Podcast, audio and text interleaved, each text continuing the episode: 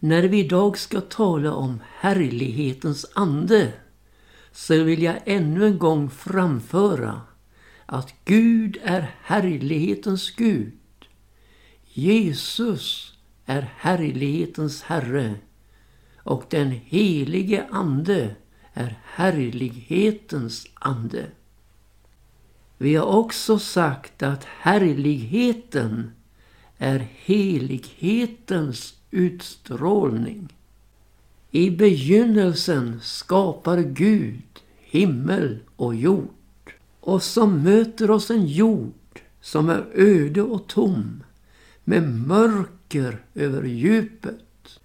Men det fanns en oerhörd förutsättning för att det som skulle ske kunde ske. Nämligen att Guds ande svävade över vattnet. Och vad behövdes så? Jo, ett ord uttalat av Gud. För Guds ande verkar inte på må och få utan efter Guds vilja, efter hans ord.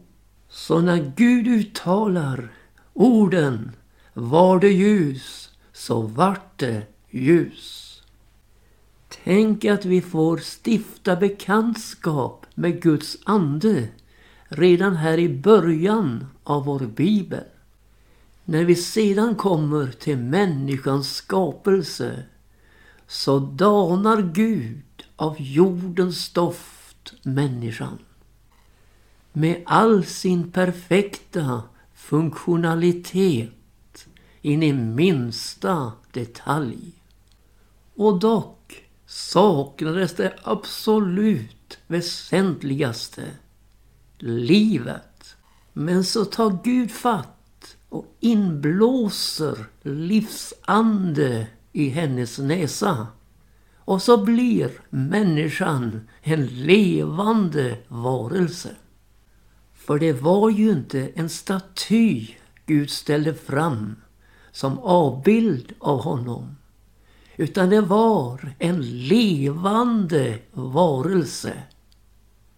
Med livsande inblåst i hennes näsa av Gud. Och så har vi denna mångfacetterade verkan av den helige Ande. Där Guds inblåsning av livsande är en del av detta. Här har du människans eviga värde. Skapad till Guds avbild. Tack Gud för livsande. Tack Gud för livet. I Gamla testamentets tid så kom Guds ande över människor emellanåt. Och de fick så möjlighet att tjäna Gud på olika sätt. Men det kunde också ske att de blev uppfyllda av Guds ande. Detta skedde med en man som hette Baselel som var son till Uria som i sin tur var son till Hur av Judas stam. Han upplevde att bli uppfylld av Guds ande och fick så förstånd, kunskap och skicklighet till att utföra föremålen vid uppenbarelsetältet, tabernaklet i öknen, det som skulle ingå i deras gudsdyrkan. En skicklighet som var oerhört omfattande som vi kan läsa om i Andra Moseboks 31 kapitel och tredje vers. Jag har uppfyllt honom med Guds ande, med vishet, förstånd och kunskap och med allt slags slöjdskicklighet till att tänka ut konstarbeten, till att arbeta i guld, silver och koppar, till att snida stenar för infattning och till att snida i trä, korteligen till att utföra alla slags arbeten. Ja, vi inser ju att detta är mer än vad en människa i egen kraft och skicklighet kan åstadkomma. Det är så underbart med den skicklighet Guds ande ger. Den ger oss möjlighet att arbeta med olika material. Ja, vänner, den ger oss möjlighet att betjäna olika människor.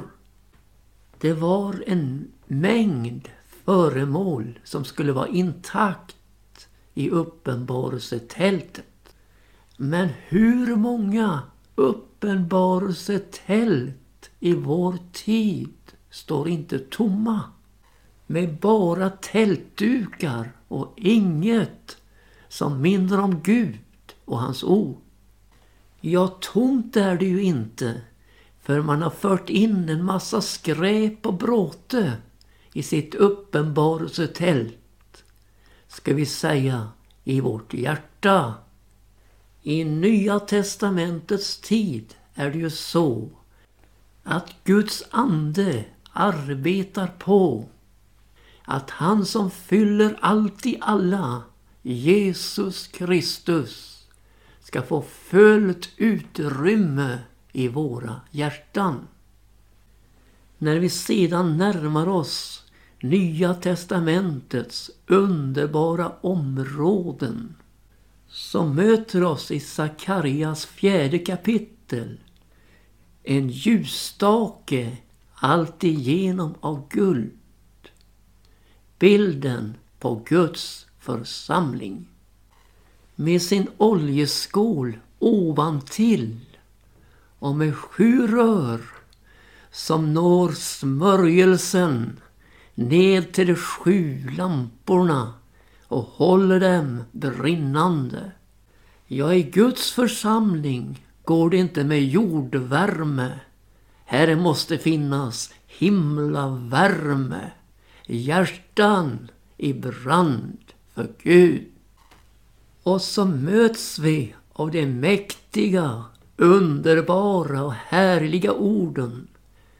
Inte genom någon människas styrka eller kraft ska det ske, utan genom min ande, säger Herren Sebaot. Vad ska ske? Jo, ljusen i ljusstaken ska vara brinnande. Men också motståndets pulveriserande. För det heter ju, vilket du än må vara, du stora berg som reser dig mot Zerubabel, så skall du ändå förvandlas till jämn mark. För här förstår du, här föregår ett bygge. Ett Guds byggnad i anden. Där Jesu händer lagt grunden till huset. Och hans händer skall också få föra fram slutstenen under jubelrop. Nej, man bygger inte på Guds församling med mänskliga metoder. Utan här, här behövs ritningar som vi har i Guds ord. Men för att förstå dem behövs visdom, kunskap och skicklighet som bara Guds ande kan ge oss. För om inte Gud bygger huset så arbetar det fåfängt som bygga därpå. Tänk att vi får vara levande stenar i Guds byggverk. Men också bygga därpå med den skicklighet vi har från Gud. Och så föra varandra framåt på vägen med Guds nåd och hjälp. Vid Jesu inträde i världen var den helige ande verksam på ett underbart sätt. Maria, hon fick höra Helig ande ska komma över dig och kraft ifrån Gud skall överskygga dig. Därför skall och det heliga som var det fött kallas Guds son. När Jesus sedan träder in i sin tjänst och frälsaregärning så får han andens vittnesbörd över sitt liv. Johannes döparen, han frambär vittnesbördet.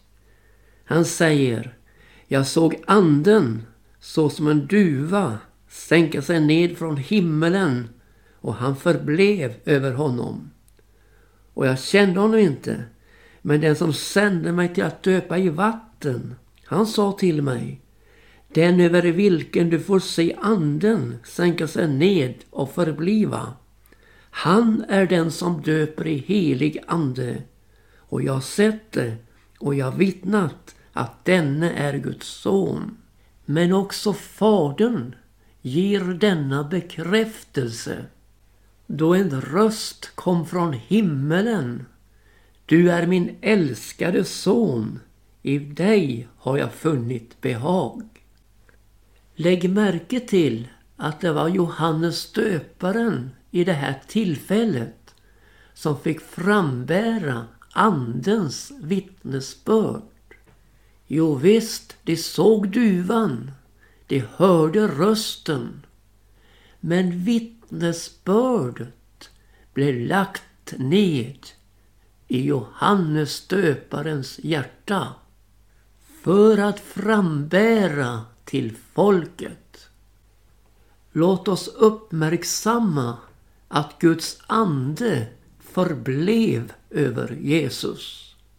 Inget hit och dit, utan ett förblivande. Den helige andes uppgift är som vi här har sagt mångfacetterad. Och något av det mest förunderliga i detta är ju när Jesus av anden blev förd ut i öknen för att frestas av djävulen. Jesus möter frestelserna med att det står skrivet, det står skrivet, det står och skrivet. Och så citerar han från femte Mosebok och går segrande ut ur varje frestelse. Och så säger Lukas i sitt fjärde kapitels fjortonde vers. Jesus vände i andens kraft tillbaka till Galileen. Ja, i sanning, Guds ande förblev över honom som vittnesbörd, som kraft. Så ligger denna verksamhetsperiod då Jesus i andens kraft vandrar omkring, gör väl och hjälper alla. I en uppsökande kärlek.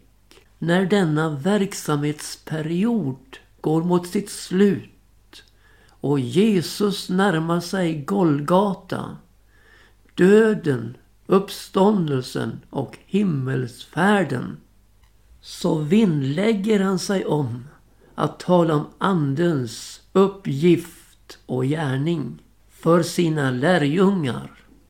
Han säger, jag lämnar er inte faderlösa, jag ska komma till er. Och vi förstår att det är genom den helige Ande han kommer till oss. Han ger oss en gedigen undervisning hur det förhåller sig med den helige Ande och oss. Han säger Jag ska be Fadern att han ska giva er en annan hjälpare som för alltid ska vara hos er. Sanningens ande som världen inte kan ta emot. Ty hon ser honom inte och känner honom inte. Men ni känner honom Ty han ska bo hos er och ska vara i er. Vilket underbart namn på den helige Ande, Hjälparen. Ett namn som säger oss allt om den helige Andes betydelse för oss. Hjälparen. Och så kommer denna centrala uppgift för den helige Ande. Jesus säger, men hjälparen, den helige Ande, som Fadern ska sända i mitt namn, han ska lära er allt och påminna er om allt vad jag har sagt er. Och vidare, när hjälparen kommer, som jag ska sända er från Fadern, sanningens ande som utgår från Fadern, då skall han vittna om mig. Och så tillägger han, också ni kan vittna för ni har varit med mig från begynnelsen. Och så fortsätter Jesus och blottlägger denna centrala gärning för den helige Ande. Han säger, men när han kommer som är sanningens ande, då skall han leda er fram till hela sanningen. Till han skall inte tala av sig själv, utan vad han hör, allt det skall han tala. Och han skall förkunna för er vad komma skall. Han skall förhärliga mig, till mitt skall han ta och skall förkunna det för er. Allt vad Fadern har, det är mitt. Därför sa jag att han ska taga av mitt och förkunna det för er. Tänk att få det som är i Jesus givet till oss genom den helige Ande. Och tänk att få se Jesus förhärligad ibland oss genom den helige Ande. Ja, lärjungaskapet till Jesus är fullständigt beroende av vad den helige Ande lär oss om allting. Han kommer aldrig med obegripligheter. Han kommer med uppenbarelse. Det är ett stort behov av att bli påmind om vad Jesus har sagt. Det är viktigt att få fatt i vad komma skall. Och inte minst att Jesus blir förhärligad. Och så har den helige Ande den överbevisande funktionen inför världen. Här går det inte med övertalning eller med mänsklig bevisföring. Utan vi är så oerhört beroende av den helige Andes hjälp i vårt vittnesbörd. För Jesus säger ju att när han kommer, hjälparen, skall han låta världen få veta sanningen i fråga om synd, rättfärdighet och dom. I fråga om synd, ty de tror icke på mig. I fråga om rättfärdighet, ty jag går till Fadern och sen mig icke mer. I fråga om dom, ty denna världens förste är nu dömd. Ja, det förunderliga med den helige Andes vittnesbörd om Jesus är att den bärs fram av människor fyllda med den helige Ande. Jesus sa, men när den helige Ande kommer över er skall ni undfå kraft och bli mina vittnen. Ja, lärjungaskapet till Jesus är fullständigt beroende av vad den helige Ande lär oss om allting. Låt oss se något på den helige Andes verkan i ett utsatt läge för Kristi skull. Som en Jesu lärjunge är det omöjligt att undgå förföljelse. Den kan vara fysisk men den kan också vara psykisk. Jesus sa ju, saliga är de som lider förföljelse för rättfärdighetens skull, ty dem hör himmelriket till.